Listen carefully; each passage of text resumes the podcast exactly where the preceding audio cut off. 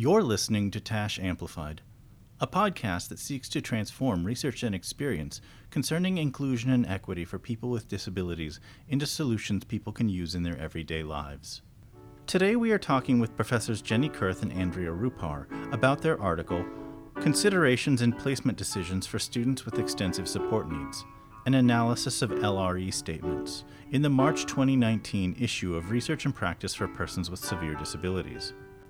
They examine a collection of individualized education programs to find out how decisions are made to remove students from the general classroom, when supplementary services are offered to keep them in the classroom, and when they are withheld.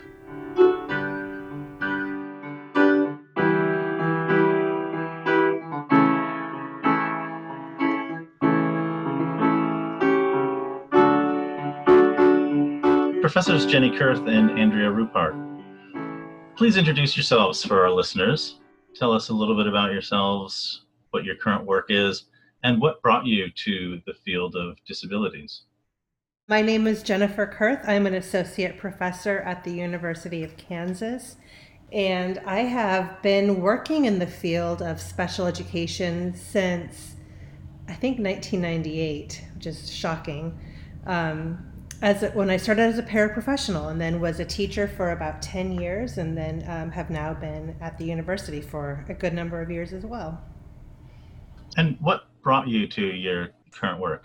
Um, it was a uh, a lucky coincidence in that when I was in college, I had to do an assignment, and for some reason, uh, the assignment got me connected with this woman who was a special education teacher at the local school district. And she had a daughter with um, pretty significant support needs with intellectual disability. And she had been uh, working to get her daughter out of this um, county run facility and into the public schools. And her daughter, unfortunately, um, passed away a few years later. But Linda, this woman, had um, this really profound impact on me in terms of really introducing me to special education and introducing special education as a sort of social justice um, adventure and the importance of inclusive education and sort of strengths based thinking about students. And really, because of her, um, my, my work has unfolded, I think, the way that it has. And she's been um, she was a person who I got to end, uh, end up working with as a paraprofessional my first year out of college, and then um, I got to have her as a colleague for my first few years as a teacher as well. And Andrea? Um, my name is Andrea Ruppar, and I'm an associate professor at the University of Wisconsin Madison. And um, I became I got into the field of special education kind of oddly similar to Jenny and 1998. Um, we have so many parallels in our lives, and I just learned about another one. Um, but I that actually I wasn't working in special ed, but I was working with adults with developmental disabilities in college. And um, after college, I was a music major in undergrad. So after college, um, we moved to Seattle, and I got a job teaching music at an elementary school. Um, not certified as a teacher, had no experience as a teacher. Um, but in this school, there were um, kind of self contained classes for kids with autism, and they came to music with me too.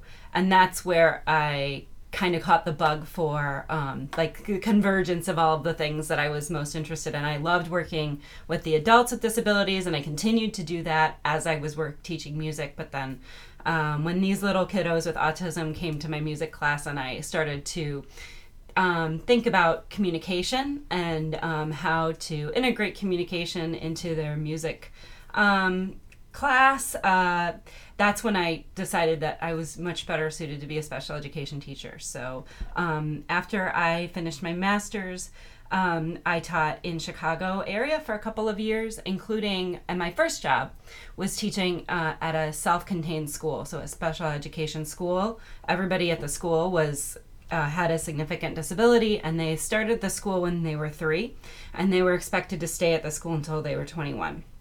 And I had learned about inclusion and thought about inclusive education from a theoretical standpoint, but I never realized uh, how important inclusive education was until I was in that school and I saw how the expectations for these kids um, were so diminished compared to kids who were uh, in more inclusive environments. And so, actually, it was that experience um, working in that self contained school that um, fired me up for inclusive education. And so then I worked in an inclusive school for a few years before I went back to becoming a, finishing, doing my doctorate and then getting to my current position. So that's my um, that's my story. That's how I got into the field. Terrific. So tell me about the study that the two of you and a few other collaborators have in the spring issue of Research and Practice for Persons with Severe Disabilities. Yeah, I think, you know, Andrea mentioned that we have these fun parallels in our lives. And one of the, the way that it got started is we met at a TASH conference a couple years ago and we're like, hey, you're doing pretty neat stuff. And we both wanted to um, think about, I think, what some projects are we could do together. And one of the things, we have a lot of ideas, and one of the things we uh, started with was this investigation of IEPs. And it kind of got started with some of our, you know, backgrounds and similar work we were doing where we got started looking at supplementary aids and services and um, so we did some work with that. And then I think we were both also thinking, boy, we have a lot of really interesting data with these IEPs. And we'd collected IEPs um, from six states across the country representing kids in grades K through 12. And, um, you know, I, I, think both of us have mentioned we're interested in inclusive practices and understanding how students get access to those inclusive settings. And so we thought that looking at the LRE statements would be an interesting way to go about that. Um, and I know I'll let you say next, Andrea, but I know for me, it's, it kind of started that I had been doing research um, trying to understand how and why students ended up where they were placed um, in a couple other studies. And I was only able to get this aggregate data from the reports to Congress on the implementation of IDEA. And it's interesting, but it doesn't give you any facts or any details about who these kids are, you know, how those decisions were made, what inclusion looks like or does not look like for them. And so I thought it was a really great opportunity to take a look at those IEPs in more detail. Yeah, the um it also so looking at these LRE statements was interesting for me also because I um, have an interest in um, how individuals individually and collectively make decisions, especially about um, inclusive education for kids with significant disabilities. And so, looking at these LRE statements to me gave me an opportunity, gave us an opportunity to um, kind of l- look at how people are rationalizing segregation um, and kind of give a window into their thought process or their um, justification for exclusion um, just because I'm I'm always interested in kind of getting under the hood and trying to figure out why why is this happening the way it's happening on a on an individual level. So, for people who don't know, could you explain what the LRE is and what role it plays in the IEP and what you found about it in your study? Great. So, I can get started, but Andrea, you might want to join in. Um, the LRE is one of the sort of key provisions of the Individuals with Disabilities Education Act. And it's one of the sort of core principles of IDEA. And I've pulled it up here so I can read it more carefully, but it essentially says that to the maximum extent appropriate, children with disabilities um, should be educated with children who are not disabled, and that special classes, separate schooling, or other removal of children with disabilities from the regular education environment should only occur if the nature or severity of the disability is such that education in regular classes with the use of supplementary aids and services cannot be achieved satisfactorily. And so a lot of um, so every IEP team must make an LRE decision for each child. And so when you look nationwide, there's 6 million students uh, with disabilities receiving special education services, meaning that this LRE decision where students will receive their special education services is made at least 6 million times a year. And so it's a pretty important and frequent, um, you know, requirement for all IEP teams to make. Every team um, and every individual on that team can decide for themselves what least restrictive environment means.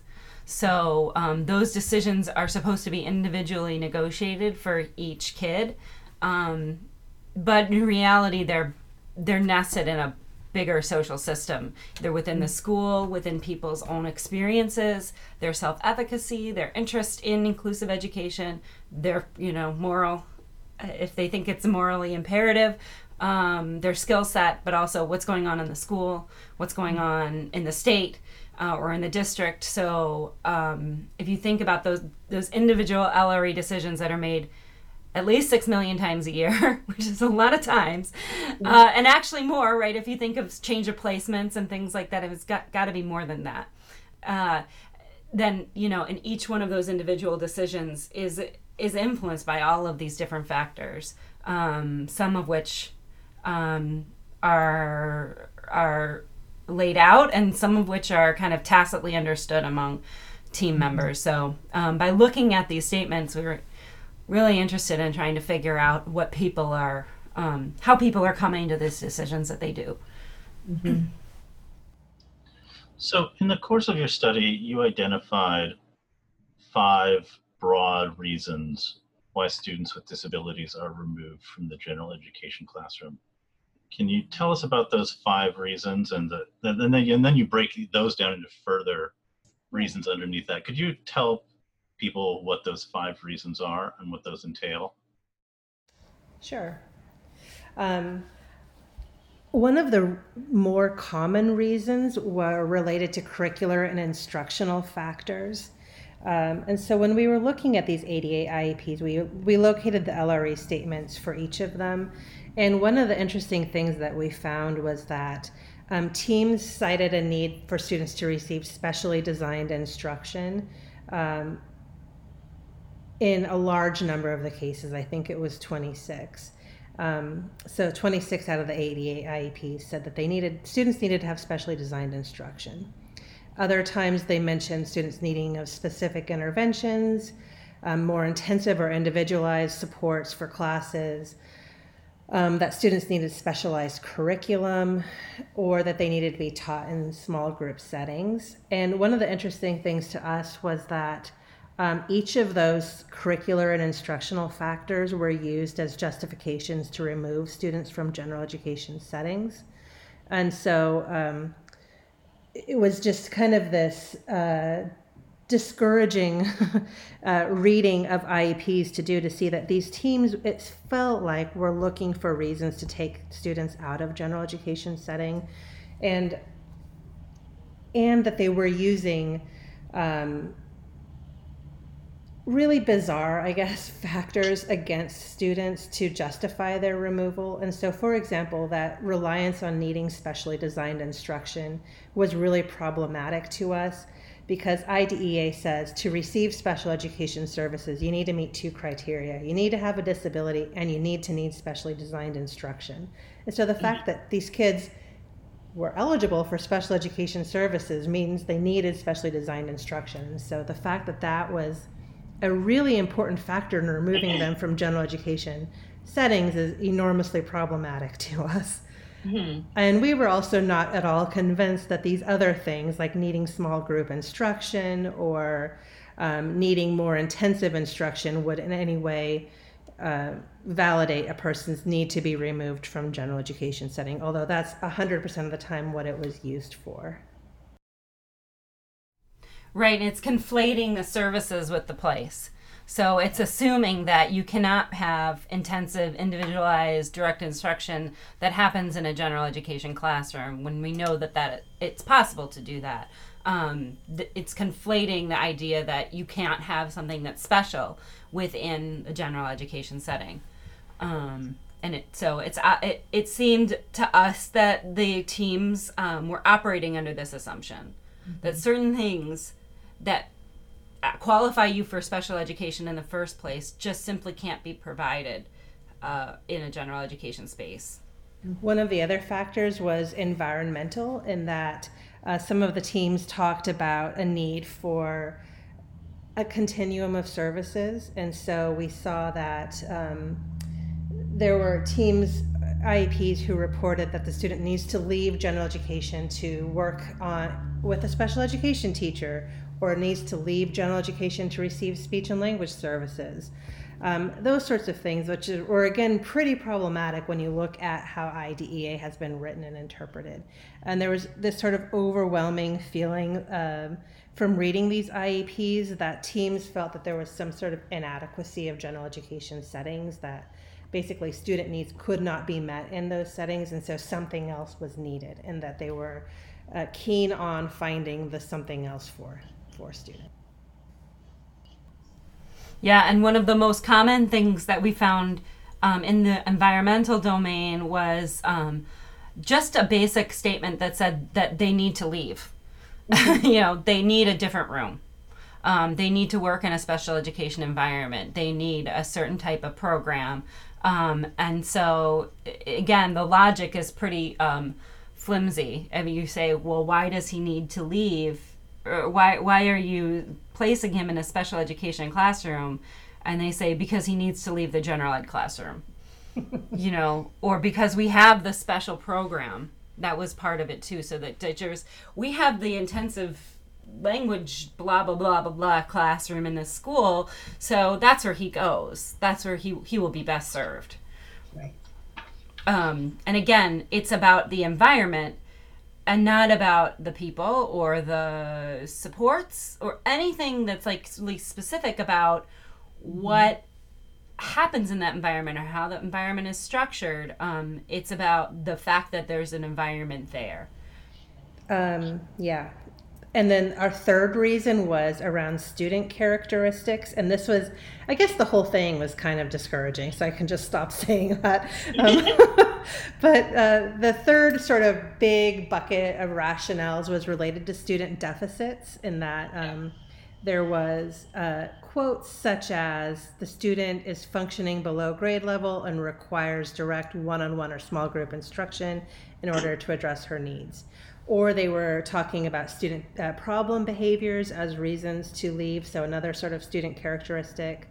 Um, six of them use the presence of a disability label to justify removal from general education. So, because the student has a uh, you know educational label of intellectual disability, then they should not be taught in general education setting. and they're going to go to the life skills room they're going to go exactly to that special room we have for for these kinds of kids um, and then other things around the student characteristics like needing breaks or needing specialized healthcare procedures um, those sorts of things. So again using um, what was interesting to me i guess thinking about it is that the environment was not good enough. The general education environment was not good enough. And then the students themselves were not good enough to be in that environment. And so you're kind of seeing all of these cards getting stacked against students, um, which I think leads to what we're finding nationally that students with the more significant support needs are overwhelmingly not taught in general education settings. And it's because they're finding you know all of these reasons to exclude students. And then our fourth reason was related to personnel factors um, meaning that it was mostly related to related services so speech ot physical therapy um, that kids needed to leave general education setting to receive related services, or that they needed to leave special education settings to work with special education teachers. And again, um, you, start again kind of assembling all of these pieces and think the environment's not ready, the kid's not ready, the adults are not ready. Uh, or the adults cannot do it, or they cannot teach in an inclusive way. And so um, it was again just like, oh boy, you know, this is pretty bleak. Yeah, then the related services is I mean, I guess not surprising to me knowing kind of how things look in schools oftentimes, but um, discouraging because related services are a big part of special education. A lot of kids, you know, especially with the with more significant support needs, benefit from a lot of related services, and so the IEP is stacked with related services, you know, and the only place that a school provides any related services is in the OT office or the right. speech office. There's a lot of justification for exclusion there just by like this sort of happenstance of how people do things and like you said the person's the kid's needs or perceived mm-hmm. needs.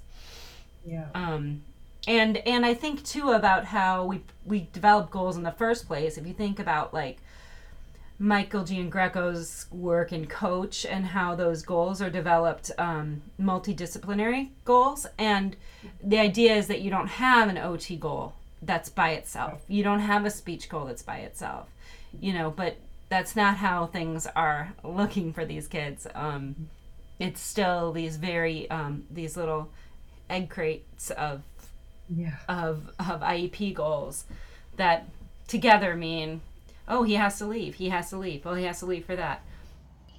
And then our last one was just uh, the fifth kind of rationale we came up with. It was really not a rationale, but just we had all of these problem statements, is what we called them. That was just kind of like, well, these are weird. you know, yeah. what, how do we make sense of them?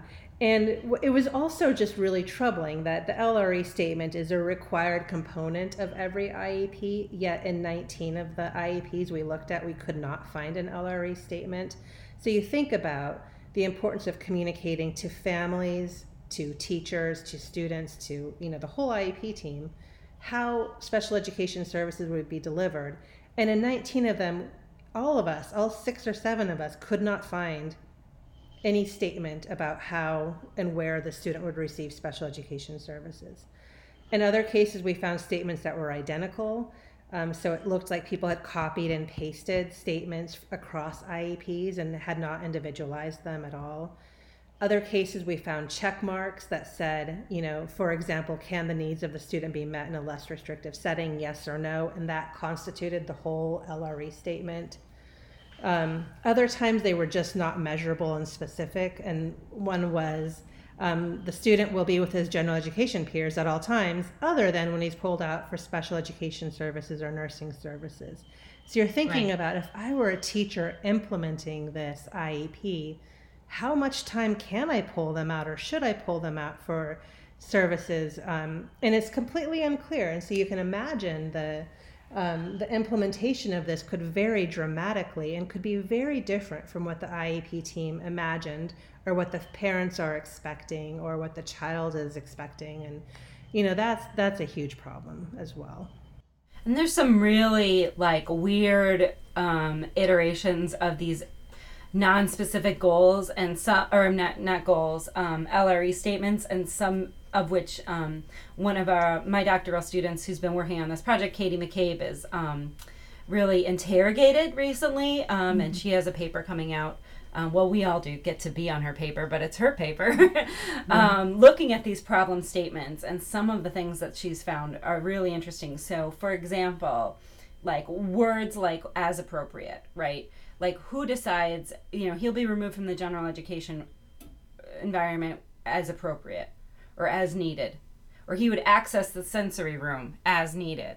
You know, without a real recognition that a sensory room is an exclusionary environment, right? Like, in there's other ways to get your sensory needs met, mm-hmm. but like, who decides what's appropriate and when do they get to make that decision? Um, is left completely out of the statement um, or the and, and so it's totally unclear. The other thing that's interesting is the this use of passive voice. So Charlie will receive, uh, uh, or Charlie will be removed from the general education environment when his behavior, blah blah blah.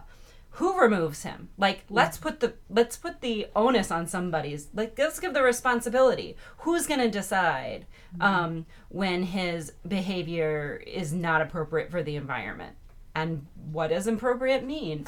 Um, when his learning uh, charlie will be removed when his learning distracts from others well whose iep is this you know is it his iep or is it is it the other kids and who gets to decide when they're being distracted do the other kids get to decide it sounds like that they would be the best people to tell you um, so but none of you know it's really unclear how these types of decisions get made mm-hmm. um, mm-hmm. you know every day so those are kind of our next steps and some of the research we've been doing since.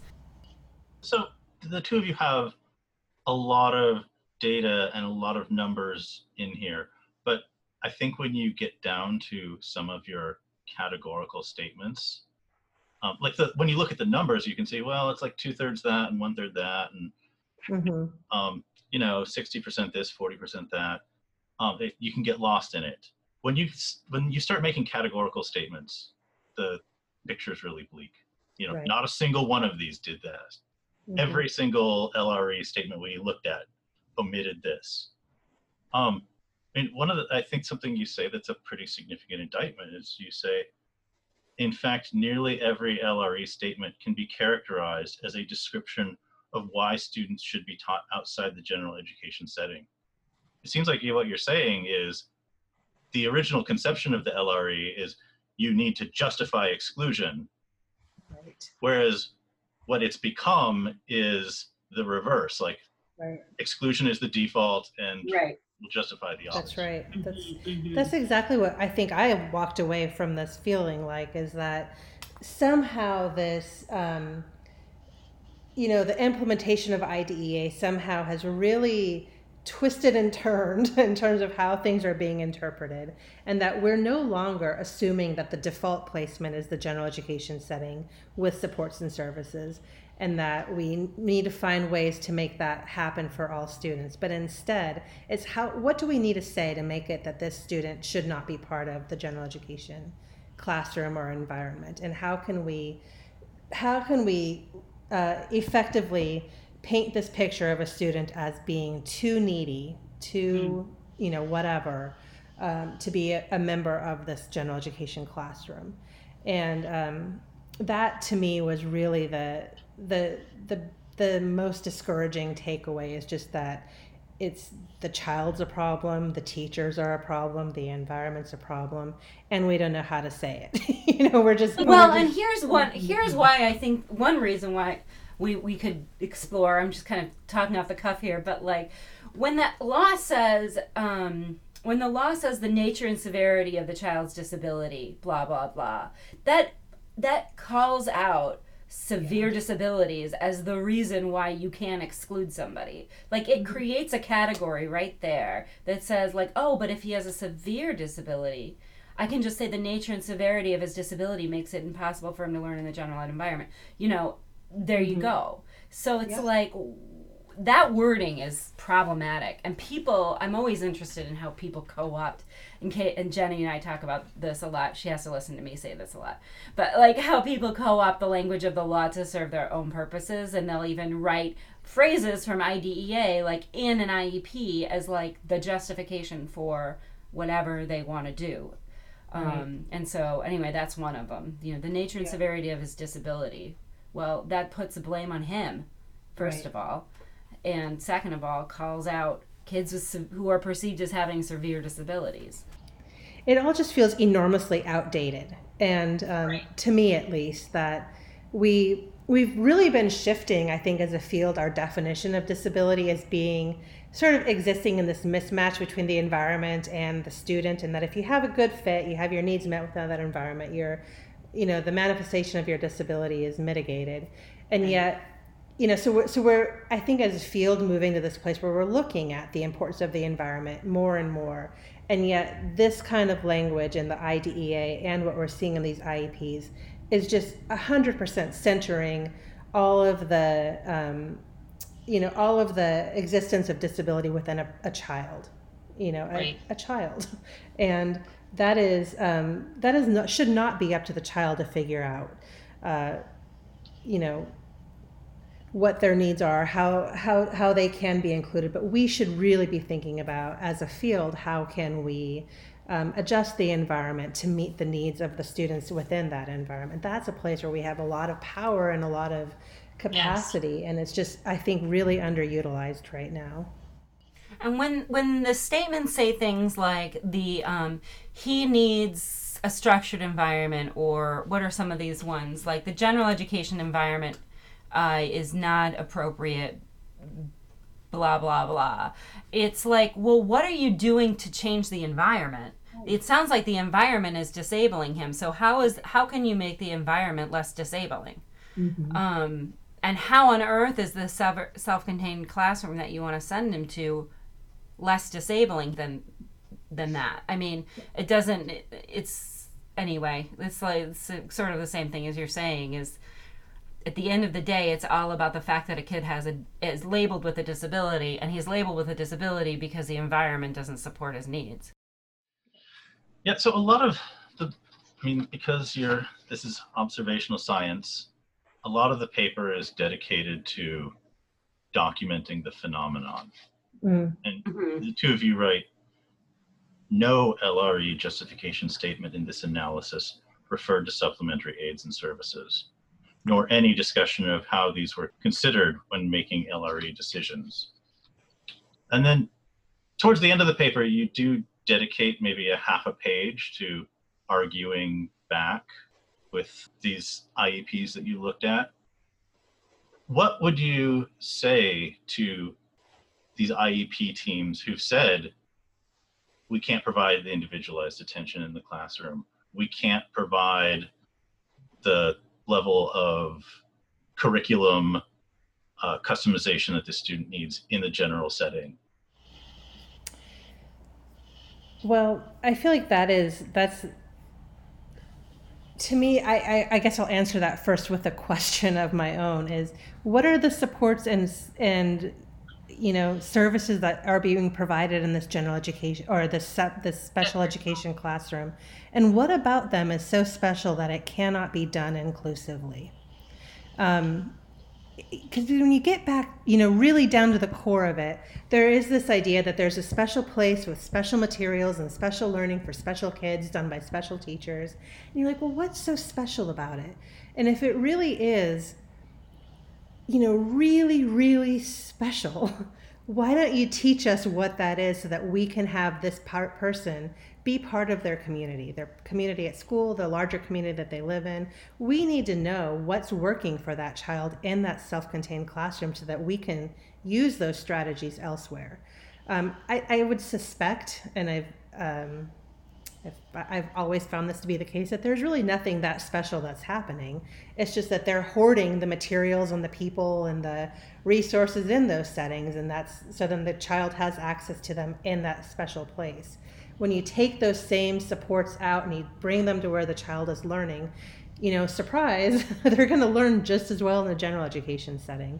So, what I would prefer people think about is rather than where's the place for set or you know where's the place where students will receive services let's instead think about what are the supports and services the child needs and i think that's what IDEA is asking teams to do by considering the supplementary aids and services that is uh, you know, we underlined that as being part of the LRE statement. Um, but instead of thinking about what are the supports, we're we're so used to now having this continuum of placement options, and then just putting kids into places and not thinking about what the supports are within them. So if we imagine that there is no other place to go, um, you know, what are the supports that would be needed, and let's think about that and have a really robust discussion about those supports and how we can bring them where the child is learning and with the people they should be learning with. Uh, and I think that would help us really reimagine what our IEPs could be like for students. I think, though, too, there's a pretty, um, you know, ableism is so endemic in in our assumptions about what kids can or should be allowed to do you know, get when they have a disability label, when they exhibit disability characteristics in a particular environment that might be seen as clashing with the way that we want our perfect world to look. You mm-hmm. know, the, the the blame goes to the kid and uh, and when teams want to make the decision to exclude a kid because they have a disability um, what i would like to ask them is you know what what's your what is your outcome that you would like to see for him? Um, where do you see this going for him? What you know what are his strengths and where and what possibilities do you see for him if you're if you're if right now you're sending him out of the classroom?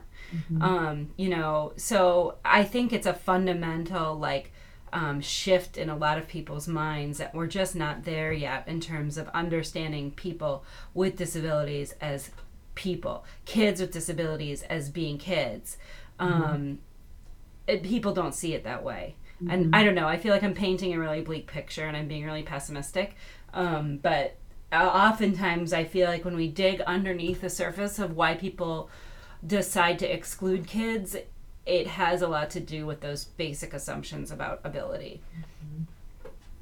And I think as Katie's McCabe's paper talks about this need to maintain like homeostasis or like this perfect little utopia or this striving to have a utopic environment in a general education classroom as being this perfect little place where everybody does things the same way and everybody's above average, right? Like, so, I, and I, anyway, um, and anybody who kind of disrupts that, you know, is is yeah. the problem. Yeah.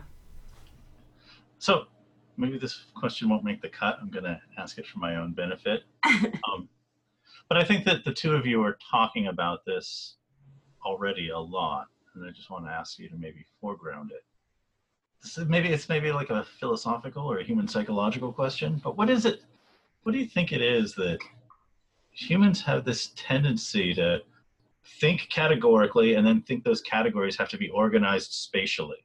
Like humans are like machine hardware, and we got to put like the metric thread in this bin and the the English unit thread in this bin and you know the three eighths go over there and the three quarters go over here and the two millimeters go over there what motivates or what is in people's thinking that drives them to seclude like this i think it cleans up decision making for people in some ways like in their minds right like it makes the um it makes the out or the answer clear when or or appears to make the answer clear um, even when really there is, I mean, every single decision in special education is ambiguous. There's a million different things that are coming into a person's decision. Um, but um, when someone has a good reason for it, like they can like latch onto it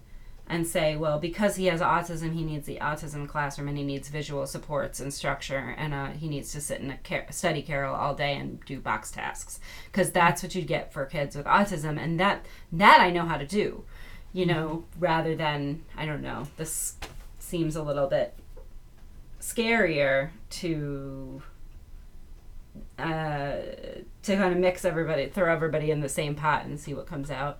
I don't know. I'm again, I'm just talking off the cuff. I don't know if that's no, if that makes sense or not.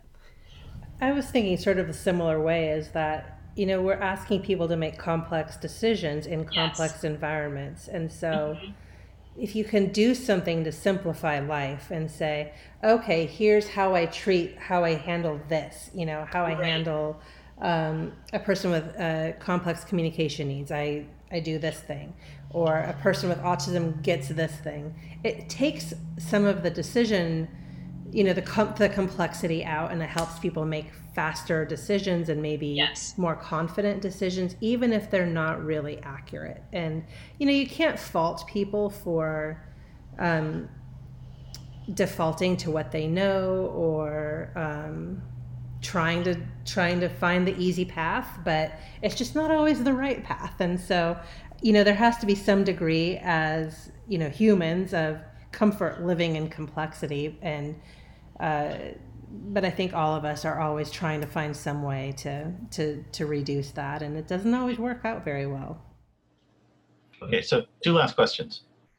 Uh, you write that this is an installment in a larger project. Yes. Can you tell us about that larger project and what's next? Do you want to start, Andrea, or? Yeah, uh, well, so we have a few different papers off of the same project. So the LRE paper, we have one about supplementary aids and services. Some are in press, some are in revisions. Um, I'm probably not thinking of all of the stuff right now, but I know what's coming next. So what's coming next is we're looking at um, this is my passion project is looking at present levels of performance.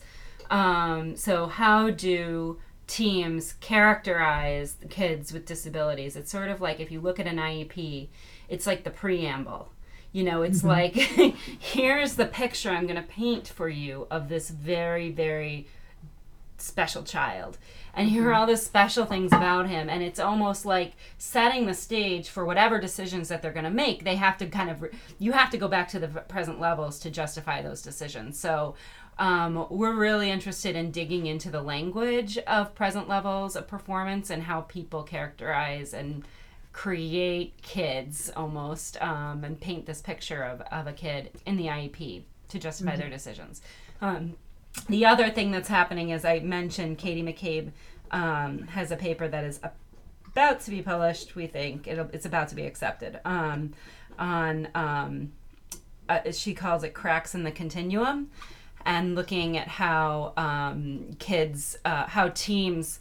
Um, justify LRE. So she takes these LRE statements and she, she drills down into them and looking how uh, teams kind of create cracks to allow kids to um, to to be segregated um, through their language and um, their conceptualizations of like what a school should be or what a classroom should be. Um, so those are the two coming soons. Cracks in the continuum is coming sooner than the present levels of performance, but they're both coming. we had also so like the supplementary aids and services that Andrea mentioned. We had that has been published, I think, in the Journal of Special Education, and we were just trying to do a descriptive study, kind of like this one, of what are supplementary aids and services for students with severe disabilities. Um, Congress defined a lot about the IEP, but they did not bother to define what supplementary aids and services were. And so we were thinking, well, how are teams interpreting this? They have right. to they have to make these decisions at least six million times a year. What are they saying they are? Um, and so, you know, no surprise there. There was a lot of reliance on paraprofessionals as a supplementary aid and service. Um, and then, sort of like the low hanging fruit, I would say, in terms of uh, curricular accommodations and extra time and those sorts of things. Um, the, the, other one that I, I think we've done is the parent input statements. We were looking at. Oh, yeah. uh, terrible um, uh, evidence of parent input in developing the IEP. And so yeah. I, all IEPs have this small section dedicated to saying uh, to, to the parents to say, what do you want? What are your priorities in this IEP? And so we looked at those to see um, what parents were interested in and how how they characterized their child with a disability and what their priorities were. Um, and I think we found there that there was more strengths based um, language used around uh, from the parents, although the parents were dramatically, um, you know, undervoiced, I guess, in this, that there was all of this space in the IEPs. Um, that were completed usually by school team members in this little tiny section, you know, two or three sentences for parents. And so, where I think it, when when Andrea gets the present levels um, analysis, or when we all do get the present levels uh, worked on, it'll be really interesting to compare that with what the parents' input was like. Um, and we're also working on looking at IEP goals. That has been another area that has been oh, yeah. probably the more researched part of IEPs is to see what the goals look like for students. And so we've been curious to know what are the goals like for students with significant support needs and there are there differences in goals based on where they receive special education services so if they're taught in self-contained settings do they have different types of goals than if they're taught in inclusive settings and so uh, we're basically taking apart the iep and just trying to see uh, what we can learn from these different sections and maybe um, if we still have the energy left there will be some sort of all-together wrap up of what we learned from the whole iep but we'll see. oh, last question: the where can people find out more? So, if you were a parent or perhaps a student who was self-directing their IEP and you objected to the level of seclusion, what are some things you should know? Are there some resources that are available? Where should you turn? I think one of the first places would be the Parent Training Institute in your state. Um, there's a lot of great parent advocates there who will help make uh, some inroads in terms of what your options would be in terms of, um, you know, legal routes versus having, you know, getting the right people to come to your IEP meeting to help make some decisions. Um, I think being familiar with TASH is a great option. There's nice information on our website about inclusive education, the benefits of inclusive education that uh, parents might be able to take to IEP team meetings to discuss um, with the team members. The SWIFT website has similar sort of research compiled around the benefits of inclusive education. It's hard. I think this is a really contested area, and that there's I, you know, I really think that by and large, parents and children are supportive of inclusive education. It's all of us adults that get in the way, you know, the teachers that get in the way. And um, I know I need to do better in my teacher preparation, and probably my colleagues do too, of, of presenting education, special education as a service that goes with the child and not as a special place where they have to go. And I think until we continue to get that more firmly in mind of our teachers. There's going to be a lot of parents who continue to have this struggle, and so um, you know, hopefully we all we are, keep attacking it, I guess, from all of those angles, so that uh, people get better and better information about how to um, promote inclusive practices from every system level. Okay, well, thank you to the two of you for joining us for an hour to discuss your research and. Uh, we look forward to the continuing results of this project. Thank you. Thank you. Thank you. You've been listening to TASH Amplified. For more about the series, including show notes, links to articles discussed, a complete transcript, and a schedule of episodes, visit tash.org/amplified. You can subscribe through iTunes or your favorite Android podcast app to have the series delivered automatically to your device so you never miss an episode. If you enjoyed today's episode, please share it with your friends and on your social networks. Today we discussed research from the March 2019 issue of Research and Practice for Persons with Severe Disabilities on considerations in placement decisions for students with extensive support needs, an analysis of LRE statements. Current issues, as well as the complete archive of 40 years of RPSD, is one of the benefits of TASH membership. You can learn more about RPSD at the publisher website, journals.sagepub.com slash home slash RPS. TASH is a research and values based advocacy association with an over 40 year record advocating for the rights of people with disabilities. TASH is a coalition that unites people with disabilities, researchers, educators, service providers, family members, and others in the cause of guaranteeing that people with disabilities are able to participate in all aspects of life. In addition to this podcast series, we offer our scholarly quarterly, Research and Practice for Persons with Severe Disabilities, a popular magazine, Connections, local chapters covering 18 states, a series of webinars and regional conferences, and our annual conference. The theme for our 2019 annual conference is Building Diverse and Inclusive Communities. The conference will be in Phoenix, Arizona from December 5th through 7th and will feature about 1,000 attendees and 300 presentations by researchers, self advocates, family members, educators, agency personnel, and other experts and advocates. You can learn more and register for the conference at tash.org slash conference 2019. You can receive updates from TASH on this podcast and our other activities by following us on Facebook or on Twitter at TashTweet. Music for TASH Amplified is an original composition and performance by Sunny Sefarati, the co director and autistic self advocacy mentor at The Musical Autist. You can learn more about The Musical Autist at www.themusicalautist.org. This has been a sample of the colleagues and conversations available through TASH. It is only because of the excellent work that our members do that we can bring you this information. For more resources such as this and to become a member, visit tash.org/join. We'll hear from another outstanding advocate again in the near future.